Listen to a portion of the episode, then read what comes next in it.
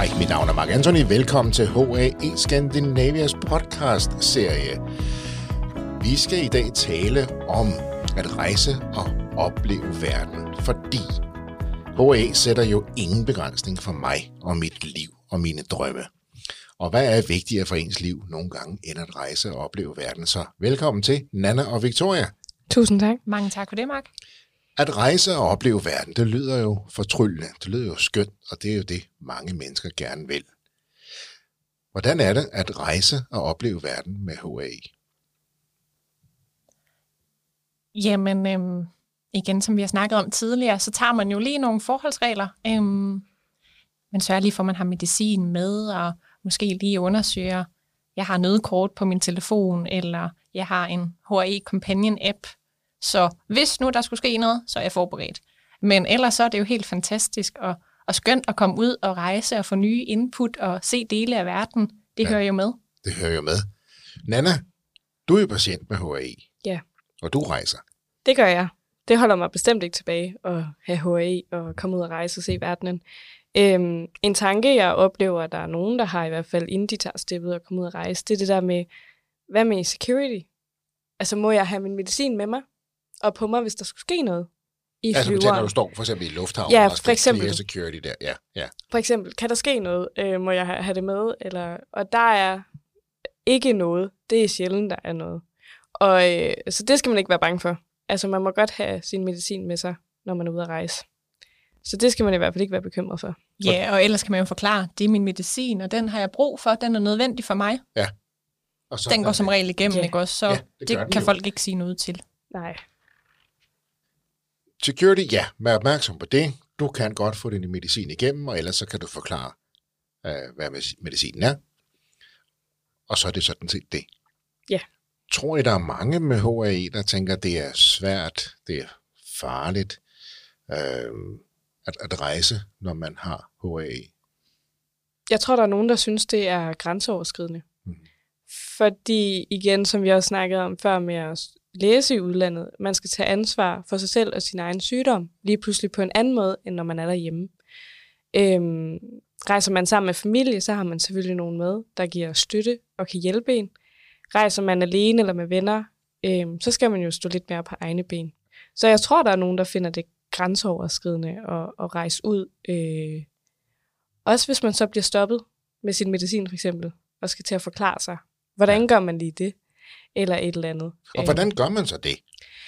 Ja, altså man kan jo sige, som Victoria sagde, at man kan sige, jamen det er min medicin, og den skal jeg bruge, hvis der sker noget. Øh, ofte er det nok.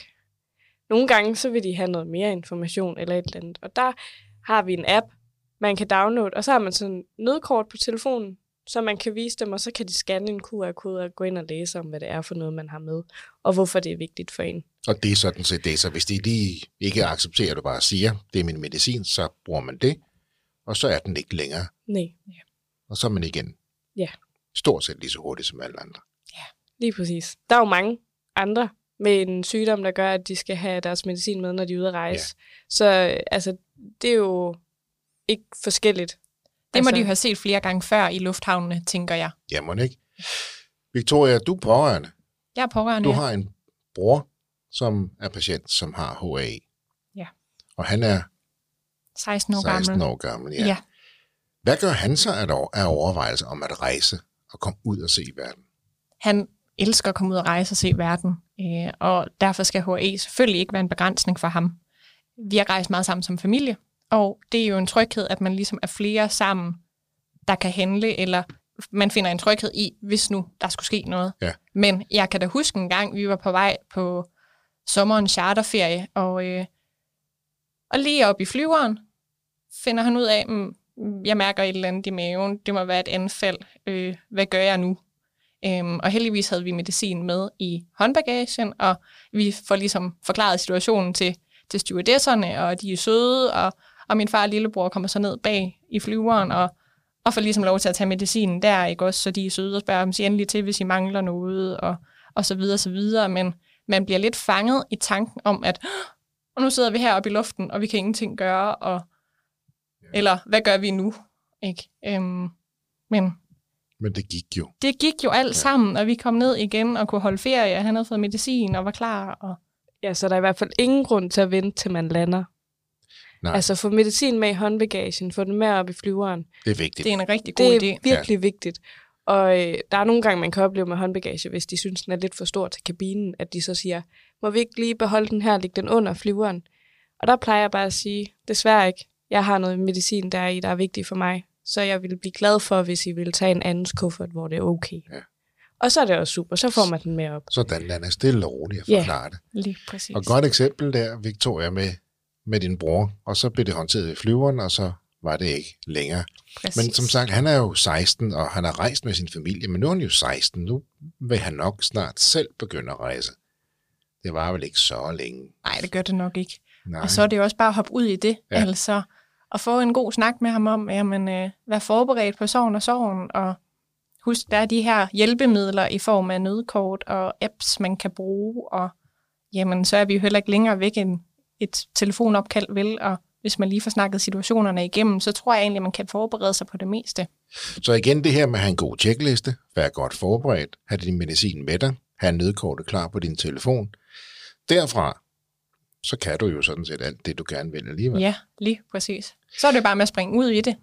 Men tror I, der er mange med, med HAE, der, der tænker, jeg, jeg bliver hjemme, hvad nu hvis jeg får et anfald, når jeg står i Italien eller i USA? Eller... Altså, jeg har jo selv gjort det, Ja. da jeg var yngre. Øhm, ikke, det har så ikke lige været rejser, men det kan man vel godt kalde det, lige så snart man er ude af sit hus, ude af de vante Ja. rammer.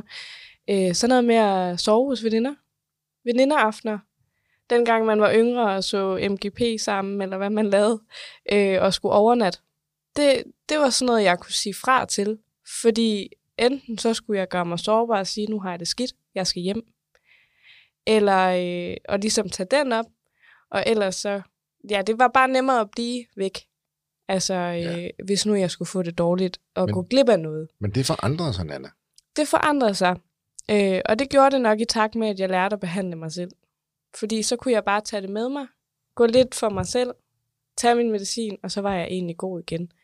Og så bare det, at dine veninder vidste, Ja, hvad det var. Og det kommer vi til at tale om i en anden episode af podcast-serien her, nemlig hvordan fortæller du dine venner og familie omkring det her, og, og, og, hvordan håndterer du den information, og hvordan forklarer du. Det kommer vi meget ind på, på i en anden episode, men det var jo så det, du har gjort. Og det med at være ude af sit hus, det er jo allerede det, så rejser man væk fra sine trygge, al- almindelige kendte rammer.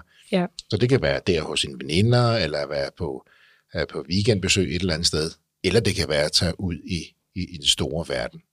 Men det her med, at, at folk oplever begrænsningen, eller nogen siger, at det er pinligt, jeg skal have medicin med, det er pinligt, jeg skal sidde der måske og, og, tage den, eller få, uh, få hjælp til at få den taget. Der er masser af hjælp, som vi har talt om også, via ja. Jeres netværk. Der er rigtig mange rundt omkring i stort set alle lande i verden, mm. rigtig mange lande, som er klar til at hjælpe dig, som kan give dig information, være der for dig osv. ja. Og, og til det der vil jeg sige, at jeg kan sagtens forstå, hvis man kan få en følelse af, at det er pinligt, eller hvis man eller grænseoverskridende, det vil jeg næsten hellere bruge, fordi øh, det er en meget personlig sygdom, og den, det kan godt se voldsomt ud, når man får sin behandling. Det er, jo ikke, det er jo noget, folk er vant til at se på sygehuset, men nu er der lige pludselig nogen, der kan gøre det alle, altså tage sin medicin i for eksempel blodårene, ikke? Det er der lige pludselig nogen, der kan gøre alle steder, og selv kan gøre det. Og det er jo noget, mange er vant til at se kun på sygehuse. Så på den måde kan det være en grænseoverskridende oplevelse som patient at skulle sige, hej, jeg har det dårligt. Kan jeg få lov til at få et eller andet sted her, hvor jeg kan gøre det for mig selv?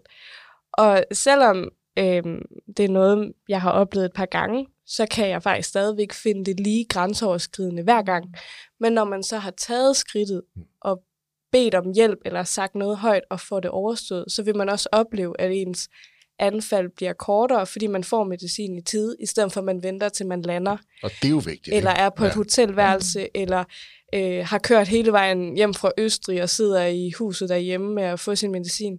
Der kan man altså sagtens både, jeg har prøvet at tage det i en bus på vej på en fodboldtur i Spanien, og i en flyver med min onkel bag os, hvor der var turbulens, og altså på en resteplads, og inde på en café, og det er grænseoverskridende, når man sidder der, og man kan godt føle, at der er nogen, der kigger men Men hvor voldsomt er det i forhold til, hvad vi tidligere var vant til? øh, Folk, der har sukkersyge, altså diabetes. Altså, hvor stor forskel er der egentlig på det, vi var vant til at se med folk, der havde sukkersyge?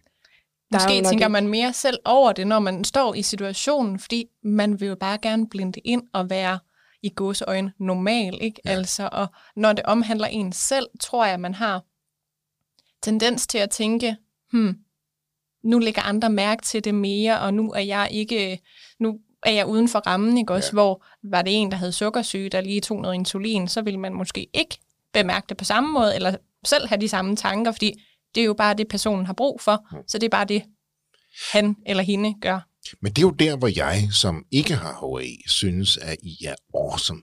Fordi det her med, at I tager ud og rejser alligevel, det her, I så siger, ja, det kan godt være, det er lidt pinligt eller pinsomt, eller jeg falder uden for normalen. Men det, hvor jeg synes, I er virkelig awesome, det er, at I gør det alligevel. I så siger, jeg kunne blive derhjemme, jeg kunne gå glip af alt det her, men det gør jeg ikke. Og det her med at sige, ja, så kan det godt være, at jeg skal sidde og, og, og være lidt synlig, mens jeg lige uh, medicinerer mig selv men jeg gør det alligevel. Det synes jeg jo er cool. Det synes jeg jo er Og man awesome. får det langt bedre bagefter, ikke også? Altså, medicin har jo hurtig virkning, så der er jo også noget i det, at så er det ja, ja. overstået, eller hvad man skal sige, og så er man klar igen, og så er man klar igen. Men det er jo det her med at sige, jamen du kan vælge at se det som den begrænsning, det kan være, du kan sige, okay, jamen det er jo så en del af at rejse for mig. Men det her, jeg gør det alligevel.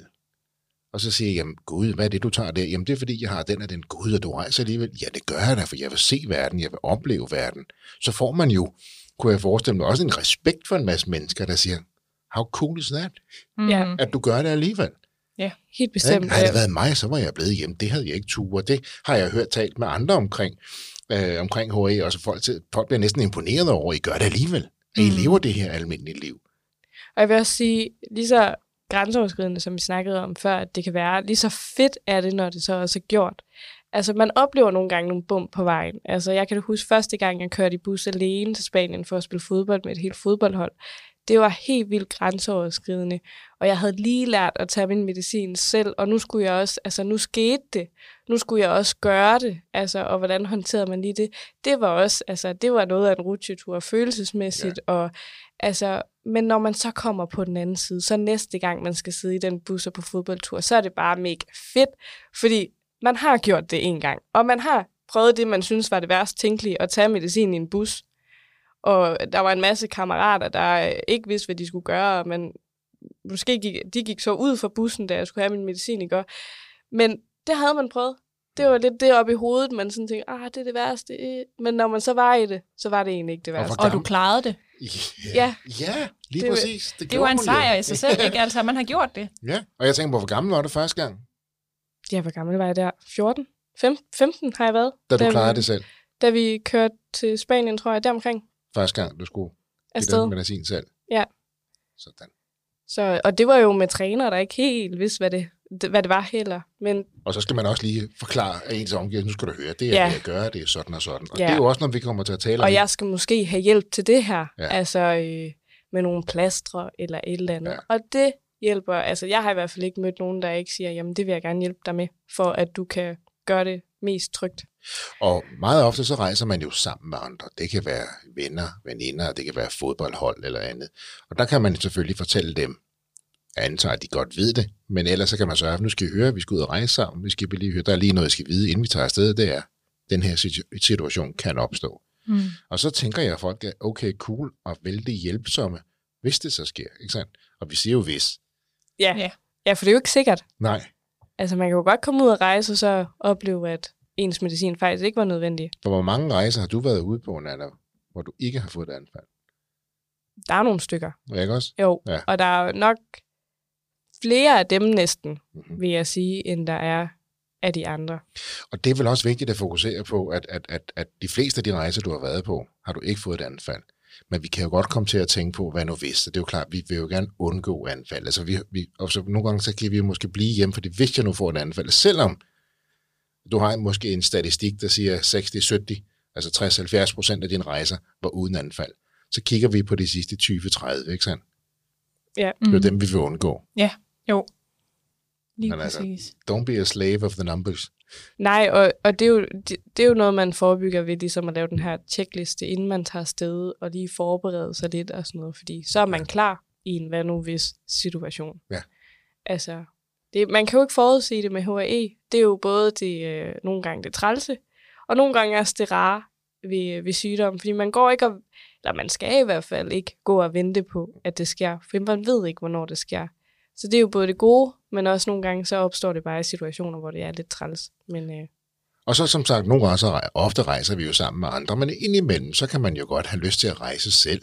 Mm. Og det er der jo mange, der gør. Så ud og opleve verden på egen hånd, helt alene og møde mennesker. Og der kan man sige, der har I jo allerede en lille fordel, fordi I kender jo ret mange mennesker via netværket, Ja, øh, allerede præcis. inden I tager afsted. Men Victoria, hvad tænker du er, er vigtigt, hvis man vælger at sige, jeg vil ud og opleve verden. Jeg vil tre måneder igennem Asien, eller jeg vil to USA på exchange, eller hvad det kan være. Hvad er det vigtigste, man kan gøre, når man rejser alene? Jamen, som vi igen har snakket om, vær godt forberedt og, øhm, og nyd det. Jeg tror også, der er et eller andet aspekt i, at man skal huske at nyde, at man er afsted, og man skal huske at nyde, jeg tog springet, jeg er afsted, og jeg har en plan for, hvis det skulle gå galt, så kan jeg tage kontakt til dem og dem, eller så ved jeg, at jeg skal gøre det og det. Ja. Øhm, så man må heller ikke snyde sig selv for oplevelsen af, hvis man nu vil ud og tracke i Asien i tre måneder, så kom afsted, men måske lige en god idé lige at tænke over, jeg har medicin med, jeg kan gøre det og det og det, og Ja. ved, at der måske er nogle kontakter der og der, men øhm, det må endelig ikke holde tilbage. Og faktisk så har jeg en, øhm, en veninde også øh, igennem HRE, som første gang jeg mødte hende, der var det hendes første rejse ud af hendes eget land. Hun havde aldrig været ude og rejse. Hun havde kun været inden for landets rammer. Og da hun står over for alle os unge mennesker fra hele verden, hun blev nærmest helt rørt. Ikke? Hun havde aldrig forestillet sig, at hun skulle stå der og være ude og rejse. Fordi hendes sygdom havde været sådan et stort benspænd for hende. Så Og- hun var blevet hjemme og troede egentlig aldrig, at hun skulle ud og rejse. Lige præcis. Og alene det, at hun fandt ud af, nu er jeg afsted. Fedt, det gik godt. Jeg fik så godt nok et anfald, men jeg var heldigvis i gode hænder, og der var nogen, der kunne hjælpe mig. Og, Og fik, det gav hende så blod på tanden til at tage videre rundt og rejse forskellige steder hen i verden. Så det blev simpelthen hendes kick, ja. Ja. kickstart, kan man sige. For, og hun fik ovenikøbet et anfald, så hun fandt ud af, ja, jeg fik et anfald, og jeg håndterede det, Og jeg fik hjælp, og jeg Og- fik hjælp. ja. og i dag der bor hun så i USA. Og, og har der, taget- det var så ikke der, hun kom fra, kan jeg regne Nej. ud. Nej. Nej, og taget skridtet videre og bor Ja. ja. så i et andet land, ikke også? Altså, det synes jeg er ret sejt at starte fra, og, og ikke rigtig have rejst og, og været begrænset af det, men Ja. ja. så lige pludselig at tage springet og sige, nu har jeg været ude at rejse så meget, og nu gør jeg noget andet. Nu har jeg lyst til at opleve det, fordi jeg er også eventyrlysten, og jeg har også lyst til at, at gøre noget andet med mit liv. Så det hun gjorde, det var, at hun trænede, hun øvede sig, og hun fik en god vane med at rejse. Mm. Hun fandt ud af, at det kan jeg håndtere. Hvis det sker, så ved jeg hvordan, men det holder mig ikke tilbage. Og lige pludselig, pludselig så har man øvet det nogle gange, og så bliver det jo en ting. Hvis det sker, så ved jeg, hvordan jeg håndterer det, og så får jeg det bedre bagefter. Og så får man mod på at tage et spring. Altså, nu er det jo ikke alle, der har lyst til at bo i, i et andet land, end det man kommer fra måske, men Ja. hun fik da mod til at sige, så er det det, jeg gør, så skal det i hvert fald ikke være HAE, der er min begrænsning. Nej. Det Og jeg vil også sige noget andet. øh, Du har også kommet ind på det her med, at på trods af, at hun oplevede et HI-anfald, så ville hun gøre det igen.